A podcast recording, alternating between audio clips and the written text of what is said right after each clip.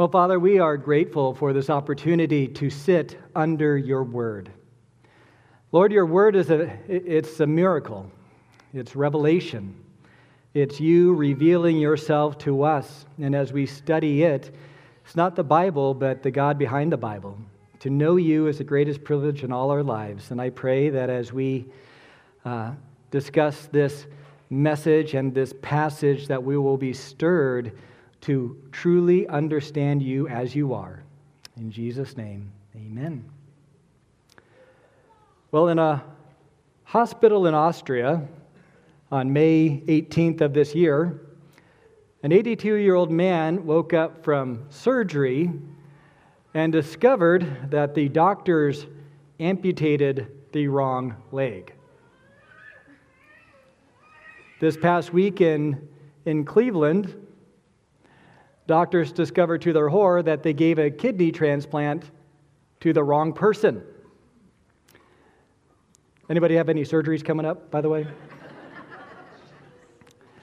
this is something that lawyers call a never event, as in, this never should have happened. Never events are actually more common than you know. They consist of perhaps operating on the wrong surgical site, operating on the wrong side, doing the wrong kind of surgery, like doing an appendectomy when you should have done a gallbladder removal, um, operating on the wrong patient. And usually it is a result of just sloppy paperwork and carelessness. And as a result, something that should have been helpful is harmful physically. Now, when it comes to the Word of God, the Word of God has great power to heal and to transform when it's applied properly, but when it is not, when the pastor or the Bible teacher doesn't get it right, a spiritual disaster awaits. For instance, if you have a, a pastor who warps a biblical understanding of grace, the congregation has license to sin. Or if a pastor adds works to the gospel, or perhaps binds the conscience of, of his flock with unbiblical understandings, they don't understand the, the glory of, of the grace of God. When a pastor gets it wrong, when the Bible teacher gets it wrong, the audience and even the Bible teacher himself get the Christian life wrong. And this explains why Paul is so protective of the Word of God. Now, in 2 Timothy, remember the whole theme is there's a, a transfer of leadership. Paul is about to fade off the scene, Timothy is going to take over. And it's important to Paul that as Timothy continues the ministry of the word, that he gets it right. Turn with me, if you haven't already, to 2 Timothy 2 14 through 19. Remind them of these things and charge them before God, not to quarrel about words, which does no good, but only ruins the hearers. Do your best to present yourself to God as one approved, a worker who has no need to be ashamed, rightly handling the word of truth. But avoid irreverent babble, for it will lead people into more and more ungodliness, and their talk will spread like gangrene. Among them are Hymenaeus and Philetus, who have swerved from the truth, saying that the resurrection has already happened. They're upsetting the faith of some.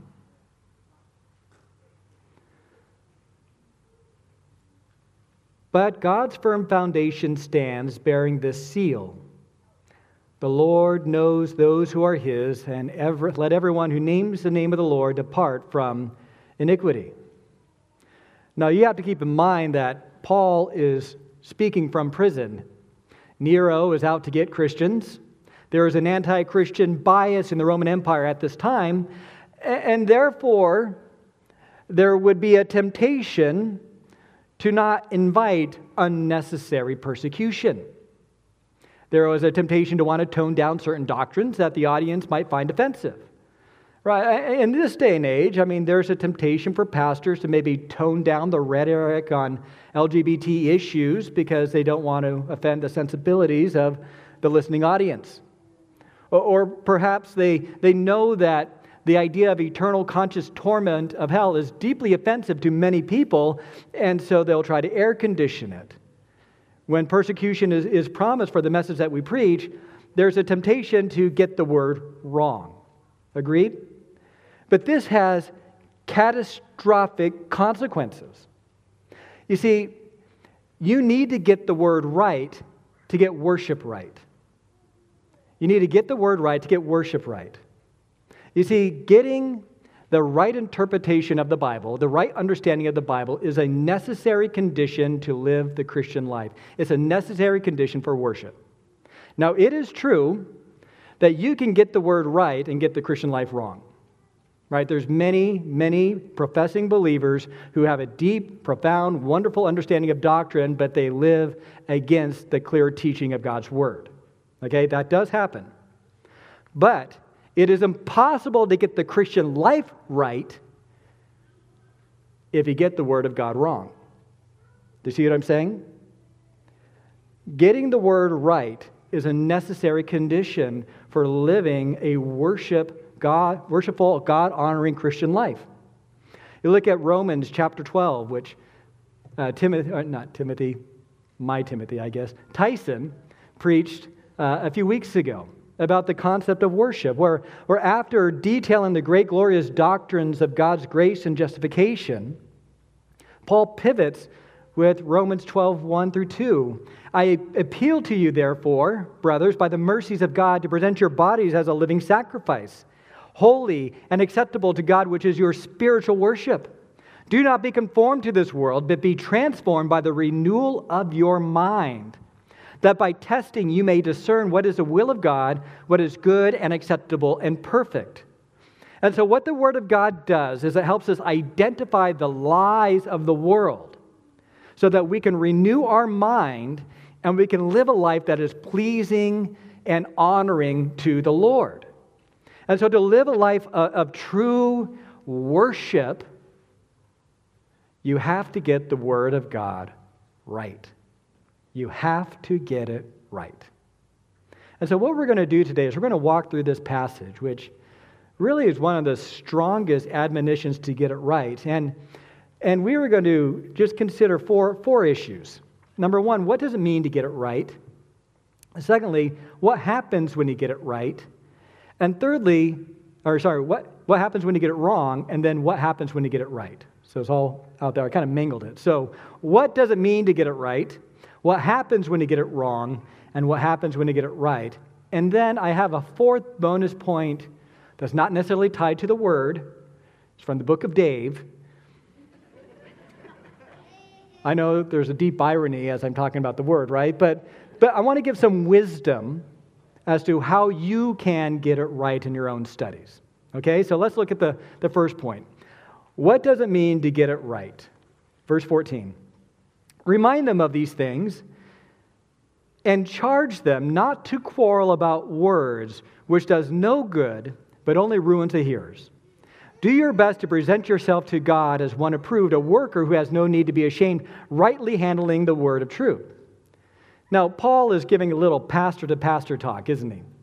He wants to make sure that Timothy gets it right. But you know what? Paul had an expectation that not just pastors got it right, uh, we learn in Acts 17 11 that now those Jews who were more noble, now these Jews were more noble than those in Thessalonica, they received the word with all eagerness, examining the scriptures daily to see if these things were so.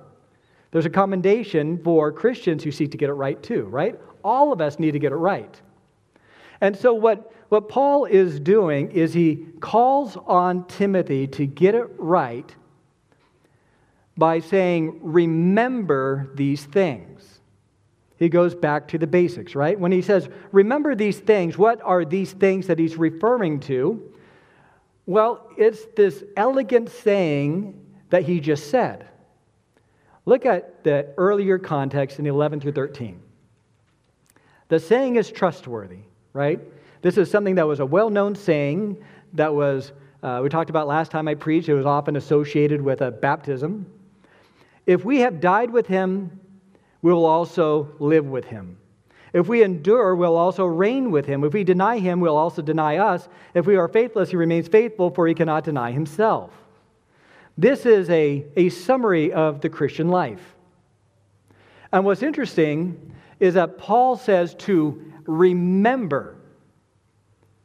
He doesn't point to something that's new or novel.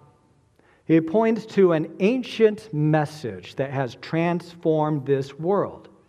Uh, remember, the, the whole point of the Bible is to bring us to uh, the worship of God, to know how to please our Lord. And the first step towards pleasing our Lord is getting into a right relationship with Him. We seek to promote a message that is 2,000 years old, to help people remember it. If we have died with Christ, you know, this speaks of the glorious union that Christians share with Christ. When he died on the cross, he bore the penalty for our sin, so that those who died with him will not be penalized for their sin. And when he was raised from the dead, he conquered sin and death, offered freedom of forgiveness, and those who place their faith in him rise with him.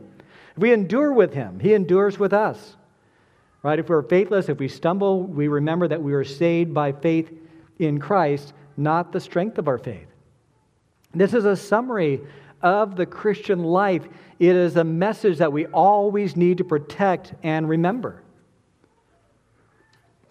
Now, at my old church, I was the, uh, the scrub pastor, lowest man on the totem pole. And so, whenever there was a funeral home who called, uh, who called our church, excuse me, I was often dispatched.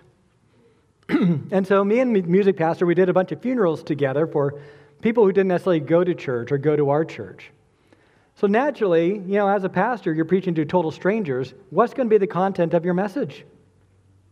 It's going to be the gospel. And I use my best gospel message every time with my best illustrations. And I remember talking to my, my friend, and I said, you know, this is after like doing 10 funerals together, where I gave the same message. Did you ever get kind of tired of it? get bored of the message? And he just said, You know what, Dave? Tell me the old, old story. Do you guys know that hymn? Tell me the old, old story of unseen things above, of Jesus and his glory, of Jesus and his love. Right? He trained himself never to get bored with the gospel. He loved hearing the old, old story. It's like that old couple who loves telling the story of how they first met and fell in love. Right? You remind them of these things. That is, our heart affection is the gospel of Jesus Christ. We love the old, old story. And preachers point back and help you remember the old, old story. That is the focus of getting it right, not being distracted by things that deviate from that message. Look at verse 14. Remind them of these things and charge them before God not to quarrel about words, which does no good but only ruins the hearers. Now, when he says, charge them before God, this is a very serious command. And the charge is not to quarrel about words. Now, this is not a prohibition against dialogue or discussion. Uh, you see in, let's say, Acts 15, that dialogue had a real meaningful, wonderful, profound, healing effect on the church. What's being prohibited here is quarreling about words. Quarreling, you know, the, the heated argument. As a young Christian, I uh, did my best to try to counterattack the Jehovah Witnesses that came to my door. And I remember they gave me this, this pamphlet with some creepy drawings. You guys know what I'm talking about. I mean, Jehovah Witness, I don't know who does the art for those things, but they're just creepy. And it was the title was What's in His Name? And the whole point that they were trying to make is that Christians are getting it wrong because we call God God instead of his true biblical name, which is Jehovah. Now, I was a young Christian, but I did take German. And I knew that there was a German origin to Jehovah. And I said, and I thought I had him in a gotcha situation, right? It's not Jehovah, Jehovah Witness is Jehovah. And we went back and forth where I thought I, I had them. They wanted to get the name of God right. That's like calling me Javage, right? What's the point of calling me by my name if we're mispronouncing it? And they weren't getting it. They were firing back. I was getting fired back. And, and, and, it was just this agitated, angry conversation. And I was missing the whole point of the gospel because I was quarreling about a word. Sometimes you can be so fixated on a word and there's so much heat in a word that you're distracted by the beauty and the majesty of the totality of the Christian message, which is the gospel and all of its implications.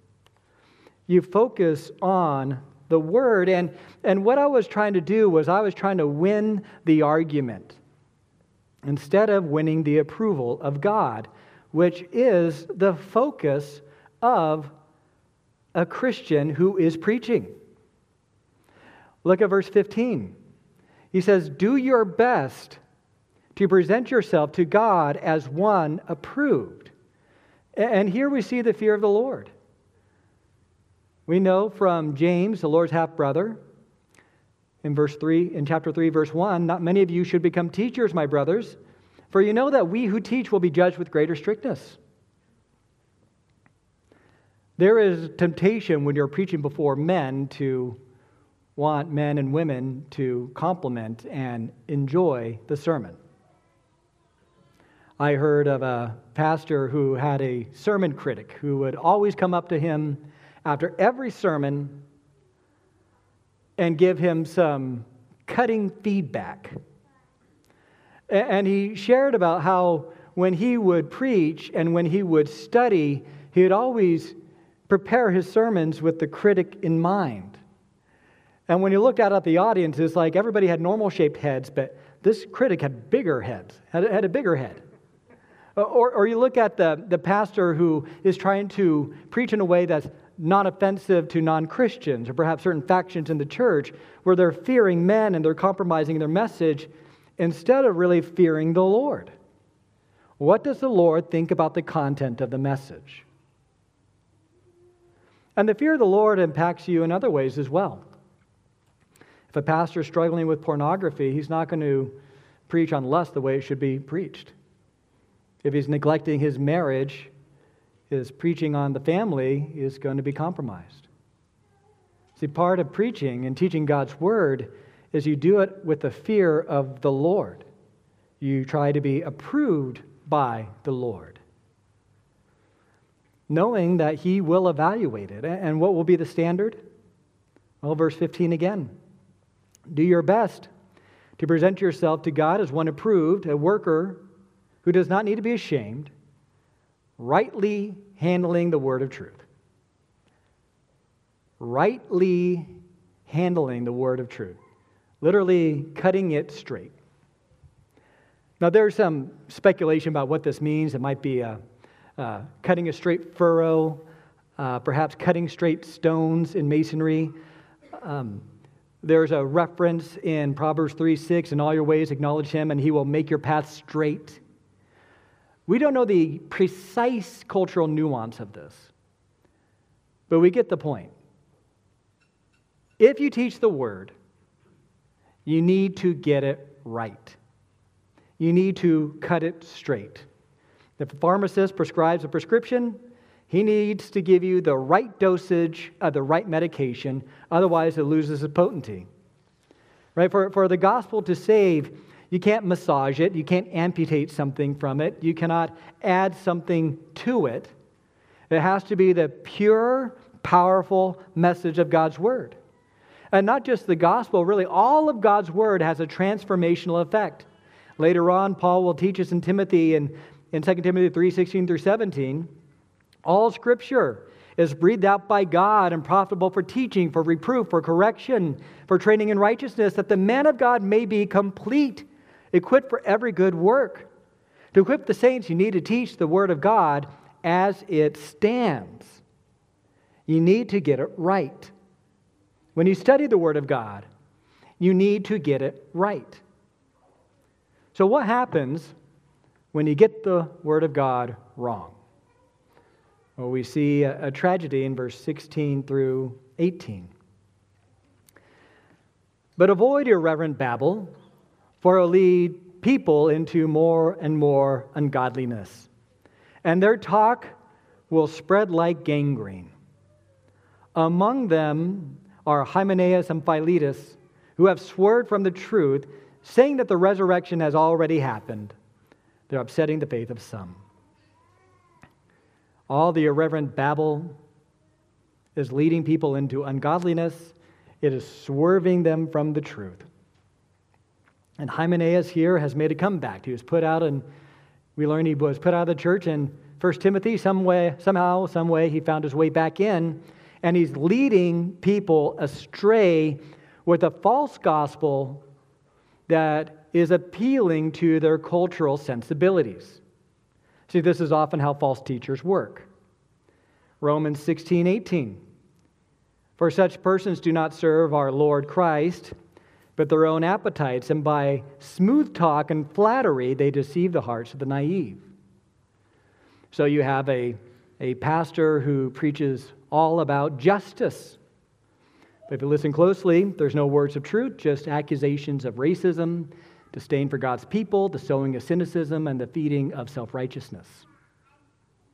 Or they will call on the church to be compassionate, loving, and affirming, but tolerate sexual sin and deny the biblical sexual ethic. Or they will baptize Fox News and lead the congregation to pray Lord, I thank you that I'm not like these social justice warriors, these secular liberals, these critical race theorists, or these trans women weightlifters. Thank you for delivering me from them. And they'll preach all about the sin out there, but never confront the self righteousness in here, right? All of that is flattery, right? All of that is, is teaching people what they want to hear. And when you do this, you inject a false gospel of self righteousness, of accommodation, of compromise that will ruin the hearers. It spreads like gangrene. I did a little Google image search on gangrene. You don't need to do it, I did it for you. It's gross. It is gross, it is tragic. It's when the tissue um, basically dies on your body and it creates a bacteria that it just begins to spread and it grows and it gets out of control. And that's the way it is with false teaching. Rotten preaching leads to a rotten congregation. An infection in the pulpit leads to an infection in the pew. And there are some examples of this in verse 17. Among them are Hymenaeus and Philetus, who have swerved from the truth, saying that the resurrection has already happened. They're upsetting the faith of some.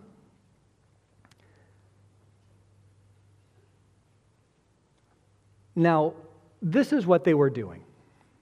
In that day and age, among the Greeks, they saw matter as evil and the immaterial as good. They believed that the body was simply a, a corrupt, evil husk that holds a good, immortal soul. And so to, to suggest to your typical thoughtful Greek that there is a future bodily resurrection was nonsensical. And so men like Hymenaeus and Philetus came up with a compromise. Yes, there is a resurrection, but it's not a material one, it's an immaterial one. It's a spiritual resurrection, one that has already happened. And as a result, they devastated the cornerstone of the Christian faith, which is the actual bodily resurrection of Jesus Christ. Remember in, in 1 Corinthians 15, Paul makes a big deal about the resurrection. The bodily resurrection of Jesus Christ affirms the goodness of creation, the power of God to actually bring somebody back from the dead. It testifies about our faith. It testifies that the power of death has been defeated. But they were compromising. They kind of looked at the cultural winds and decided to adjust the gospel message accordingly. And they corrupted it. And you think, well, you know, it was just a very small change. They just made one slight alteration. They took something away. But Paul says elsewhere that if you add something to it, specifically in Galatia, it was adding circumcision to the gospel. He says this in Galatians 1 8. But even if we or an angel from heaven should preach to you a gospel contrary to the one we preach to you, let him be accursed. A different gospel leads to a different destination. Let me say that again. A different gospel leads to a different destination. That's what happens when you get it wrong. So, what happens when you get it right? Look at verse 19. But God's firm foundation stands bearing this seal. The Lord knows those who are his. Let everyone who names the name of the Lord depart from iniquity. Paul once again makes it very clear that the Lord will still win in the end. He says, God's firm foundation stands. Now, foundation is likely uh, a reference to a concept that we see in 1 Timothy 3:15. If I delay, you may know how one ought to behave in the household of God, which is the church, the living of the living God, a pillar and buttress of the, of the truth. That the church is a firm foundation. It is one that is sealed, one that is owned by God. When you preach the word of God, the church is further defined. There is a purification that happens when you preach the word of God. And what it does when you preach the word of God faithfully, when you get it right, is that the right people will remain and the right people will depart. When you preach the word of God faithfully, the right people will remain and the right people will depart. And this is seen in the two quotes that we see in verse 19 The Lord knows those who are his, and let everyone who names the name of the Lord depart from iniquity. These are two summary quotes from the book of Numbers, specifically chapter 16 and the story of Korah's rebellion. Do you guys know about Korah's rebellion? It doesn't really make it into too many Bible stories and storybooks for kids, and you'll see why. Korah was a Levite, but he was not a priest. They were in the wilderness doing their time for their unfaithfulness to the Lord and believing the spies instead of believing the Lord. And they've had it enough with Moses and Moses' leadership and they made a contention Moses, why do you think you're so much better than us? How come you can go and offer incense and make offerings? I mean, didn't you say that we're a holy nation? We're holy just like you. We should be able to go to the tabernacle. We should be able to sacrifice and offer incense. And Moses pushes back in Numbers 16:5. He says, "In the morning, the Lord will show who is his and who is holy, and will bring him near to him. The one whom he chooses, he will bring near to him. This is the lengthy statement that's summarized with the Lord knows those who are his. And so there's a big preparatory time that is taking place. They're all assembling their, uh, their people. And Moses gives a warning in Numbers 16 26 to 27. And he spoke to the congregation, saying, Depart from the tents of these wicked men, and touch nothing of theirs, lest you be swept away with all their sins. So they got away from the dwelling of Korah. So there's a big assembly, right? And Moses says, You guys might want to back away from Korah. And so they create a lot of space between them and Korah. Korah's over there. They are separating themselves, right? This is a, a summary of what we see in verse 19. Let everyone who names the name of the Lord depart from iniquity. They are departing from Korah. And then the earth opens up. Korah and everybody who's standing by him falls in, and then it shuts. There's a purification where the word of God, the prophetic warning from Moses, preserved people from judgment. It identified the false teachers and it purified the congregation. Because that's what Korah was. He took a partial truth and made it the whole truth, denied the priesthood, and he was summarily judged. See, when you faithfully preach the word of God, it purifies the church. It drives those people with, with aberrant theology, heretical theology, away from the church. And sadly, those who follow go out too, but they went out from us because they were not of us. See, getting the word of God right preserves worship and it preserves the church. When a church compromises on that and allows those people to stay in, spiritual ruin will take place. So, in light of the importance of getting the Word of God right, how do you get it right? How do you get it right? Well, look at verse 15. Paul says, Do your best to present yourself to God as one approved, a worker. Do your best to be a worker, right? There, there's a certain amount of degree, certain degree uh, uh, of, of hard work, uh, of diligence that's required to get something right. But when he says rightly handling the word of truth, there's also a certain degree of skill. Now, I came across a, a curriculum about how to interpret the Word of God, and, and there are four words that were used, and I found this very helpful. Okay, you can write this down. The first word is receive, the second word is read, the third word is reflect, and the fourth word is relate. So read, or so receive, read, reflect, and relate. So, as we kind of go down this, this will just give you kind of a broad framework for how to approach biblical interpretation. The first one is to receive. You receive the text as it stands, that you receive the Word of God as the Word of God. When we study the Bible, we're not studying some sort of ancient document where we can pick and choose what is true and what is not. We do not stand over the text, we stand under the text. You see, to really receive the Word of God as the Word of God, you have to receive Jesus Christ as Lord.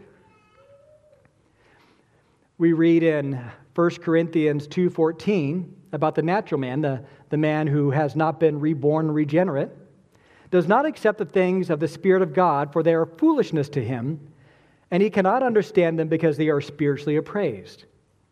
Conversely, when somebody is born again and they have the Spirit of God, they can understand the authority of God's Word. It goes from just being an ancient document to God speaking to the heart of the regenerated Christian. Does that make sense? So, the first thing to study the Word of God is you have to receive the text as revelation, to be spirit filled, to be born again. That's why you all know more than some of the top notch Bible scholars who don't know the Lord. They may not, they may know what it says, but they don't know truly what it means and what it was meant to say. Secondly, you read the text, you read it. You don't read into it, you read and get your information out of it. Nehemiah, or sorry, Ezra 7:10, one of our Bible study heroes, Ezra, had set his heart to study the law of the Lord. Right? When you study something, you seek to master its content. Right? When you study for a test, you try to understand the content as it's presented by the professor. You don't give them your own theories, right? You don't read into it and you say, This is what Moby Dick means to me. You talk about what it actually means. What's the plot of the story? If you're having a conversation with somebody, you want to find out what they're trying to say, not what you think they say. You don't read into the text. That's something called eisegesis. You read out of the text, which is exegesis. You try to find out what it meant. And the golden rule of biblical interpretation is this a text can never mean what it never meant. Right? A text can never mean what it never meant. What did it mean to the original authors and readers? Thirdly, you reflect. You try to contemplate the passage so that you can get the accurate meaning. In Nehemiah 8 13, we read of a Bible study.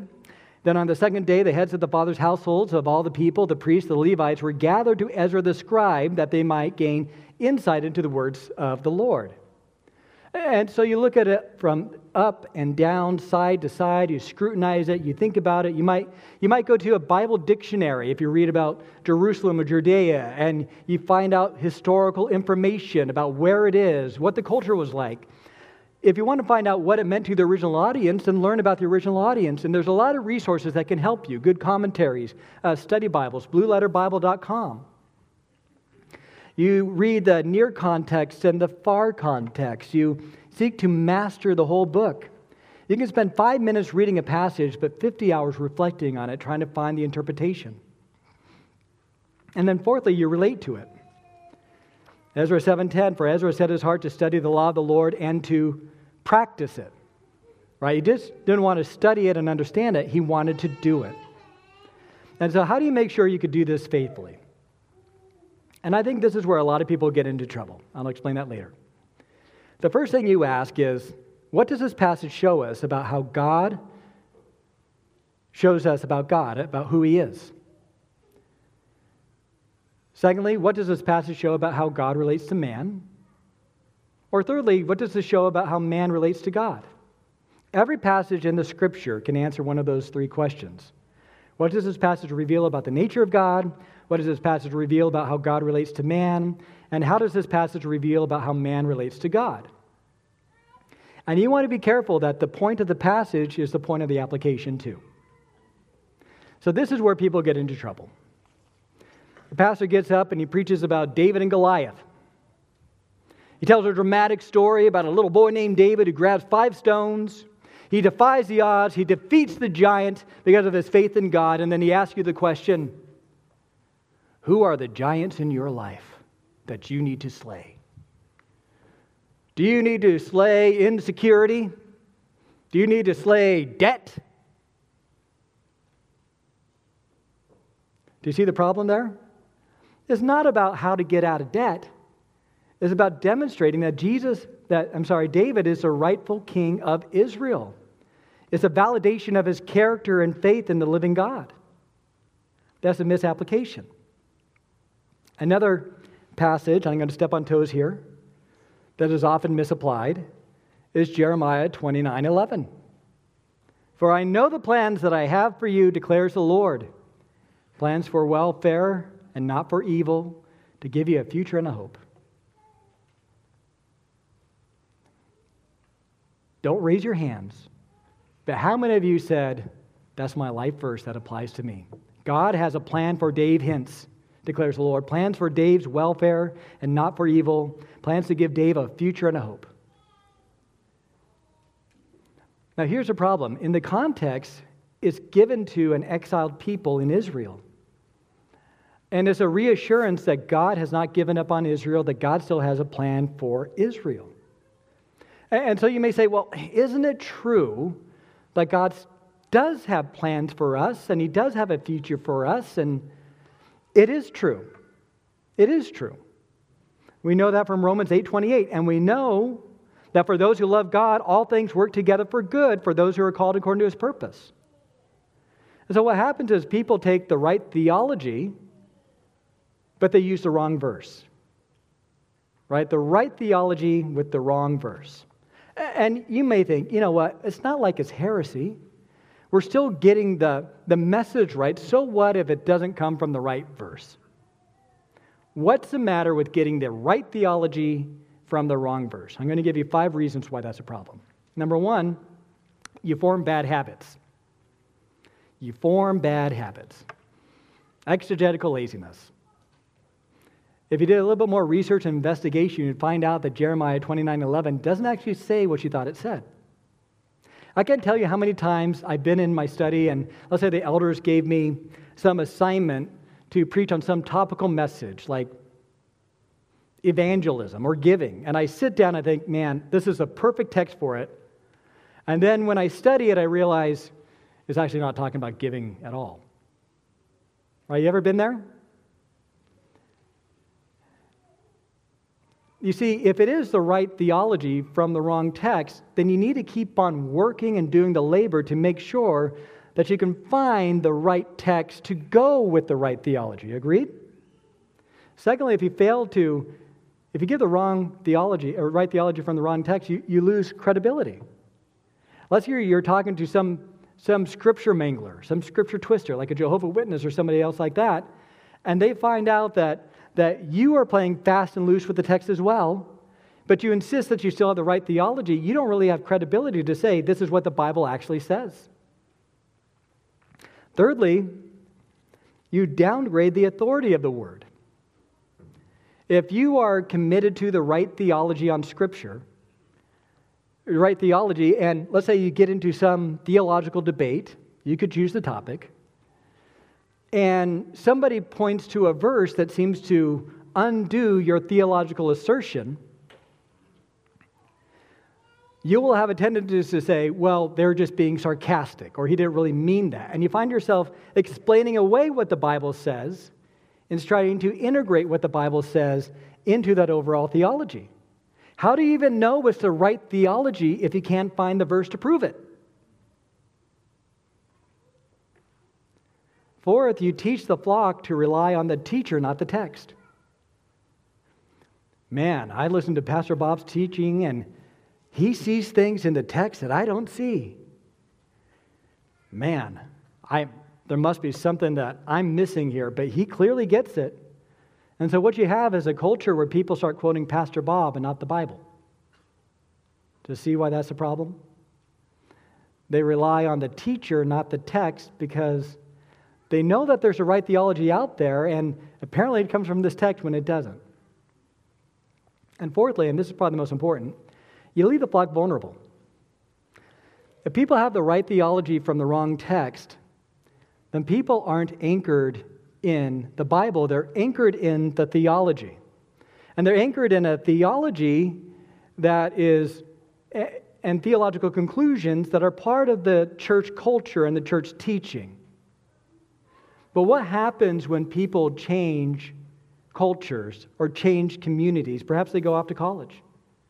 I remember reading an interview with a, with a professor who was a professor at a very large, very conservative Christian university.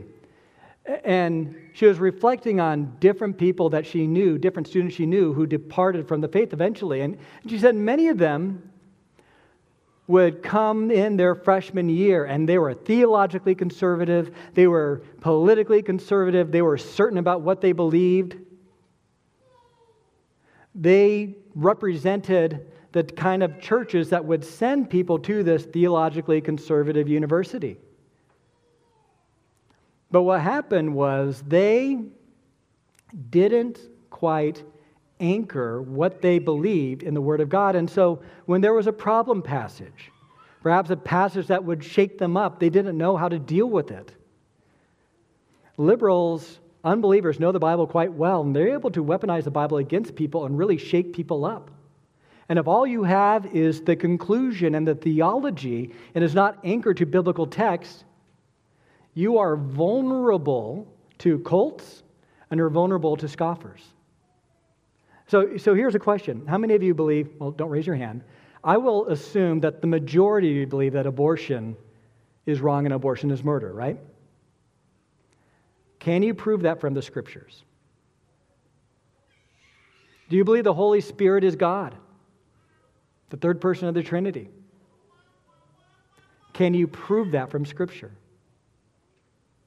Anybody enjoy bacon today? How do you harmonize that decision with the clear prohibition against eating pork in the Old Testament? Do you see where I'm going? A lot of you young people, you have grown up in the church and you have been catechized. You've been taught biblical conclusions. But maturation means that you're able to take what you believe and be able to draw a line to the Word of God to support it. You need to get it right and have the right theology with the right verses. So ultimately, getting it right is essential to worship. You can get the Bible right and get worship wrong, but you can't get worship right if you get the Bible wrong. And for those of you who are church shopping, looking for churches, what's the most important thing to look for? It's not the children's programs, it's not the music, it's whether or not the pastor gets the Bible right. And all of you have a responsibility to get the Bible right. It means you get involved in Bible study in Sunday schools, you spend time studying the Word. See, the word has tremendous potential and potency to, to transform and change anyone and everyone. but it cannot be diluted or corrupted in transmission. To take this Bible and teach it wrongly, to teach the gospel wrongly or compromise, will, will basically sap it of its power because it's no longer the gospel. Yet the Word of God is going to change this community and change this church and change our souls and change our society. It's incumbent upon us to get it right. Let's pray. Well, Father, we are grateful for your word. And Lord, we may not get it perfectly, but Lord, I pray that you'll shape and change and help us to understand it correctly so that we can get it right. That your gospel message will change and transform the hearts and the hearers of everyone in this room and beyond. Lord, I pray for um, just the, the growth of our flock, that we will be passionate about the word because we're passionate about you. And that the, the goal will not just be knowledge and understanding things rightly, but to live rightfully and rightly in worship towards you. Lord, help us to not be haughty about understanding it rightly, but also humble when we understand the greatness and grandeur of who you are. We pray this in Christ's name, amen.